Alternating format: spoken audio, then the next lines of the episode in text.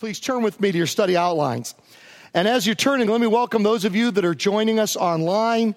And also, uh, we want to welcome Purpose Church in Rancho Cucamonga, and also our friends at the Hangar in Montana, and also our friends at First Baptist Church in Arco, Idaho, as they join us uh, for this study here today.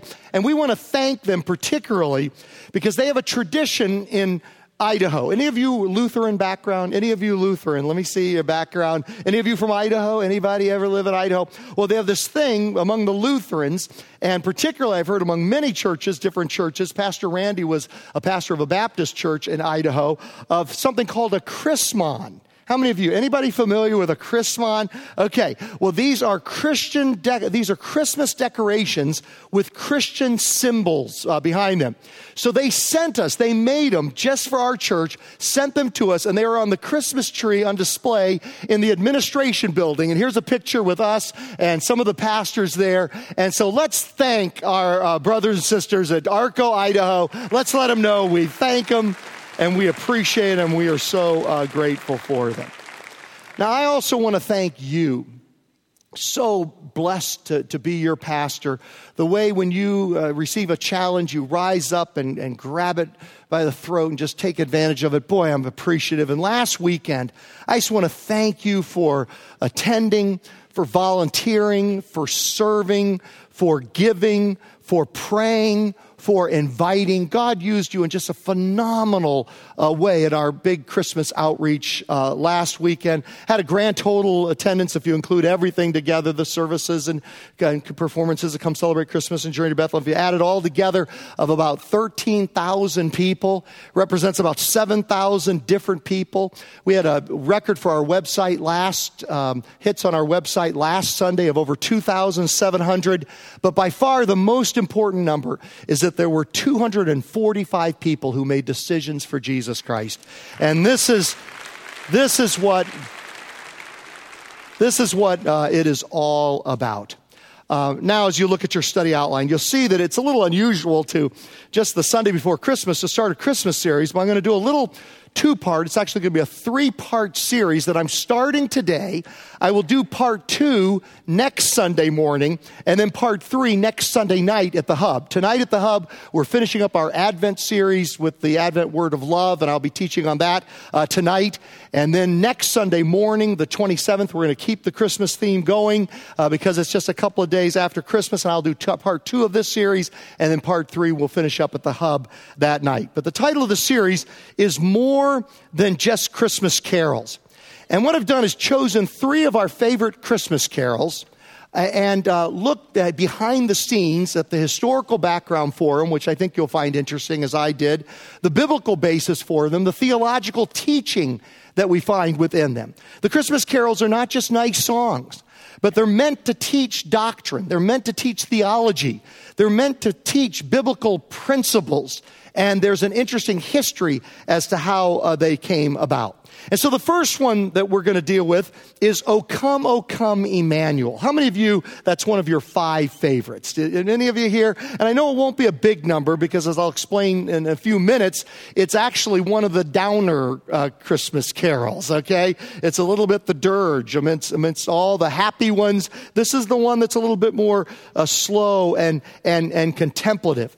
And it's interesting that O come, O come, Emmanuel is the first, it's the oldest Christmas carol. So this is the first Christmas carol we find in church history. It was written before 800 AD. Uh, the king at that time was Charlemagne. He was the ruler of the West of the uh, Holy Roman Empire. Life expectancy for men at this time was 29 years of age. If you were 30 years old, you would be an old man by those standards back then. You'd be above average in age. Average age lifespan was 29 years. The entire population of the world was about the population of the population of the United States right now. So, what the population of our country is right now, that was the population in the world at that time. It was a very dark place, and it was called the Dark Ages uh, because of that. Now, in the midst of, of this, uh, what we call the Dark Ages, of that Middle Ages period there, we have written our oldest Christmas hymn. This hymn was written, because Christmas Carol was written 600 years before Columbus. Now, the name of the author is unknown. We don't know who he was, but we do know certain things about him. He was a priest or a monk. He was a scholar who knew the Old Testament and New Testament very well. The words at first were probably chanted, and they spread quickly and were used throughout the world at that time among Christians, but they were only used one week out of the year in churches and monasteries and it would only be sung the week before Christmas. So the week we're in right now is when they would sing in antiquity, they would sing, O come, O come Emmanuel. Originally, it had seven verses, and there was one verse that would be sung each day leading up in the last seven days leading up to Christmas. So it was very similar to our 12 days of Christmas song. You know, on the first day of Christmas, my true love gave to me. And uh, by the way, here's just a little factoid, it has nothing to do with the message, but just if you want to impress family uh, over the Christmas table this year, can anybody here tell me? Here's trivia time, okay, Jeopardy time right now. Uh, how many, if you add up all the gifts, and remember, they repeat each other over and over again as you go one, two, three, four, and then you repeat them all. How many total gifts would you give your true love if you did all the 12 days? Anybody shout it out? I think I heard 364. 364. One for almost one, one shy of one for every day uh, uh, of the year. Aren't you glad you came to church right now? You can impress people at work uh, uh tomorrow. 364 for the 12 days of Christmas. Now, eventually, O Come, O Come Emmanuel fell into disuse. And we probably wouldn't even know about it except a thousand years later, there was a man by the name of Jason, John Mason Neale. We'll put his picture up there. Uh, John Mason Neale is the one that revived it uh, in the uh, early 1800s. Uh, uh, he revived this. He was an Anglican priest. He was a brilliant man who could write and speak 20 different languages. But church leaders thought he was too on fire for Jesus. He was too evangelistic. He was too evangelical. So rather than give him a big church to pastor, they sent him out to the boonies. Uh, to what was called the Madeira Islands off the northwest coast of Africa. You'll see it there off the coast of Portugal or off the coast of Morocco. Now, he had terrible health, and he died when he was 48 years old. He had a terrible salary. He lived on $1,400 uh, a year. But he didn't spend his time complaining about his lot in life, like, oh, my health is so bad. Oh, my, I don't have much money. I got banished here to the uh, boonies, you know, because they didn't like me because I was too on fire for reaching people for Jesus. He decided to take the hand that was dealt to him and, and just use it for the cause of Christ. And so while on the Madeira Islands, he establishes an orphanage. He builds a school for girls. He built a house of refuge for prostitutes. Uh, those of you that are involved with Pastor Tomiko in our, um, uh, in our human trafficking ministry here at our church, um, this one, uh, I was going to say Traffic Free Pomona, but I can't remember. What's the name of the new, the new name now? Is Tomiko here? I hope not. What is it now? Everyone free. Thank you, Tomiko. Nothing like forgetting the name of your ministry when you're sitting on the second row. That's really encouraging. Um, and so, if you are part of that ministry, this is this is the forerunner to Pastor Tomiko, and he was one of the first uh, official anti-human trafficking warriors of that time. Now, he loved and he studied the scriptures, and during his studies, he comes across this old Latin chant, "O come, O come, Emmanuel." He translates the words into English and he started to reintroduce the song into the churches once again, and it became very, very popular once again. Now, like I said before, this song is very different from other Christmas songs. It is frankly a downer. I mean, joy to the world, happy. Silent night, peaceful. Hark the herald angels sing, triumphant. But O come, O come, Emmanuel is this desperate prayer for God to show up in my life. It's a desperate prayer for a nation. Oh God, come and change our nation. It's a desperate prayer for our world. Oh God, with all that's going on, would you come? It's a desperate prayer for whatever's going on in your life. If you're going through a hard time this Christmas, this is the, the song for you. It's a cry for Jesus to come, for Jesus to come back. How many think that's a really good song for today? A cry of our heart. Uh, oh, come, oh, come, Emmanuel. It's sung in the minor key. It's like a dirge or a lament. It's this cry of, uh, desperate cry uh, for help. And it reminds me of one of the figures uh, from the Christmas story after the birth of Jesus named Simeon.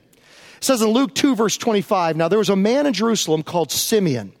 He was righteous and devout, And he was waiting for the consolation of Israel. What that means is he was waiting for the Messiah to come and to rescue the nation of Israel. And the Holy Spirit was on him. It had been revealed to him by the Holy Spirit that he would not die before he had seen the Lord's Messiah. Moved by the Spirit, he went into the temple courts when the parents brought in the child, Jesus, to do for him what the custom of the law required, just like these parents that were just up here dedicating their children. Well, that's what Mary and Joseph were doing. Simeon took him in his arms and praised God, saying, Sovereign Lord, as you have promised, you may now dismiss your servant in peace.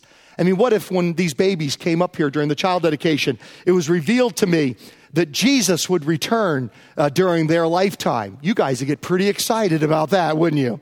And they take the baby in his arms and he prays God, saying, Now I can die in peace, for my eyes have seen your salvation. Now, this song is asking God to do five things. Number one, it asks God to show up.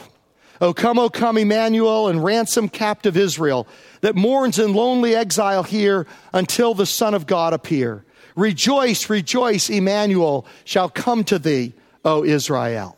Emmanuel is uh, mentioned three times in the Bible, this word Emmanuel, twice in the, the prophet Isaiah and once when it's fulfilled in Matthew chapter 1. In 700 BC, 700 years before Jesus, Isaiah writes these words Therefore, the Lord himself will give you a sign. The virgin will conceive and give birth to a son, and you will call him Emmanuel. And then it's fulfilled in Matthew chapter 1. All this took place to fulfill what the Lord had said through the prophet. The virgin will conceive and give birth to a son, and they will call him Emmanuel, which means God with us. Boy, Phil Yancey, this really convicted me. When I am tempted to complain about God's lack of presence, I remind myself that God has much more reason to complain about my lack of presence. Wow. Do we pursue God every day alone with Him in His Word? Maybe that should be a new habit during 2016. Do we, I mean, I'm preaching to the choir here because here you guys are, many of you saying you still have things to be done before Christmas, and yet here you are pursuing the presence of God. Do we pursue His presence on a moment by moment basis? Number two, it asks God to free us from Satan's grip. Um, you can turn your page in your study outline. Oh, come, thou rod of Jesse, free thine own from Satan's tyranny. From depths of hell, thy people save, and give them victory o'er the grave. Hebrews 2, verse 14. Since the children have flesh and blood, he too shared in their humanity, so that by his death he might break the power of him who holds the power of death, that is the devil. Acts chapter 10, how God anointed Jesus of Nazareth with the Holy Spirit and power, and how he went around doing good and healing all who were under the power of the devil because God was with him. 1 John 3, the reason the Son of God appeared was to destroy the devil's work. No one who is born of God will continue to sin because God's sin remains in them. They cannot go on sinning because they've been born of God. And Jesus himself replied, I saw Satan fall like lightning from heaven. There's a part of the Christmas story we don't think of, do we? That that baby in the manger in Bethlehem and Satan falling like lightning from heaven. Uh, in the Lord's Prayer, we're commanded to pray regularly and lead us not into temptation, but deliver us from the evil one. We're to regularly pray by the authority, by the power of the Christ child, Jesus, break the hold of Satan in my life and give me victory over temptation on a day by day basis. As a matter of fact, um, let's just pray uh, the Lord's Prayer out loud together. We have um, the version that our church uh, uses here. Let's pray this uh, together. Our Father, which art in heaven, hallowed be thy name. Thy kingdom come, thy will be done in earth as it is in heaven. Give us this day our daily bread and forgive us our debts as we forgive our debtors. And lead us not into temptation, but deliver us from evil. For thine is the kingdom and the power and the glory forever. And all God's family said, Amen. Number three, it asks God to cheer us up. Oh, come, oh, day spring, come and cheer our spirits by thine advent here, and drive away the shades of night, and pierce the clouds, and bring us light. Day spring means the sunrise. And the Bible says that Jesus is the sunrise. You know, they say it's darkest right before the dawn. And maybe right now you're going through a dark time in your life and it's darkest uh, right before the dawn. And so we pray, oh, day spring. Maybe that's what you want to pray today. Call Jesus. Here's a new name for him Day spring. He's the rising sun. Isaiah 9, verse 2 The people walking in darkness have seen a great light. On those living in the land of deep darkness, a light has dawned. John 8, when Jesus spoke again to the people, he said, I am the light of the world. Whoever follows me will never walk in darkness, but will have the light of life. And we carry that light. He's that light, and when we receive Christ as our Lord and Savior, we carry that light wherever we go this week, at work or at school, wherever we go, we carry that light with us. Here's a little bit of a, a mean statement, but it's true, I think. William Arthur Ward writes, Every person has the power to make others happy. One does it simply by entering a room, another by leaving the room. Psalm 16, verse 11 You will fill me with joy in your presence, with eternal pleasures at your right hand. Number four, it asks God to open the gates of heaven. Oh, come, thou key of David, come and open wide our heavenly home. Make safe the way that leads on high and close the, close the path to misery. Paul writes, We know that the whole creation has been groaning, as in the pains of childbirth, right up to the present time. Not only so, but we ourselves, who have the first fruits of the Spirit, groan inwardly as we wait eagerly for our adoption to sonship, the redemption of our bodies. Even so, come, Lord Jesus, come. How many of you would love to see the second coming of Jesus? I tell you, we're waiting for it. And so we sing, Oh, come, oh, come, Emmanuel. We are crying out uh, with Christians that have prayed this, for, have sung this, or chanted this for 1,200 years. Oh, come, oh, come, Emmanuel, and rescue, ransom Israel, the body of Christ, the new Israel. Oh, ransom Israel. It asks God to give us wisdom. Now, the words that I've been using are different. They're from the ancient text. Uh, the ones we sing have been made a little bit more contemporary, uh, particularly verse 5. O come, O come, thou wisdom from on high, who in thy glorious majesty, from Sinai's mountain, that is from Mount Sinai, Moses on Mount Sinai, bringing down the Ten Commandments and, and bringing down the law of God. From Sinai's mountain, clothes in awe, gavest thy folk the elder law. So it's referring to when we needed wisdom, God gave it to Moses on Mount Sinai, and he brought it down Mount Sinai and gave it to his people. And think about what's an area in your life where you need wisdom uh, this morning. Uh, think about that. If any of you lacks wisdom, you should ask God who gives generously to all without finding fault, and it will be given to you.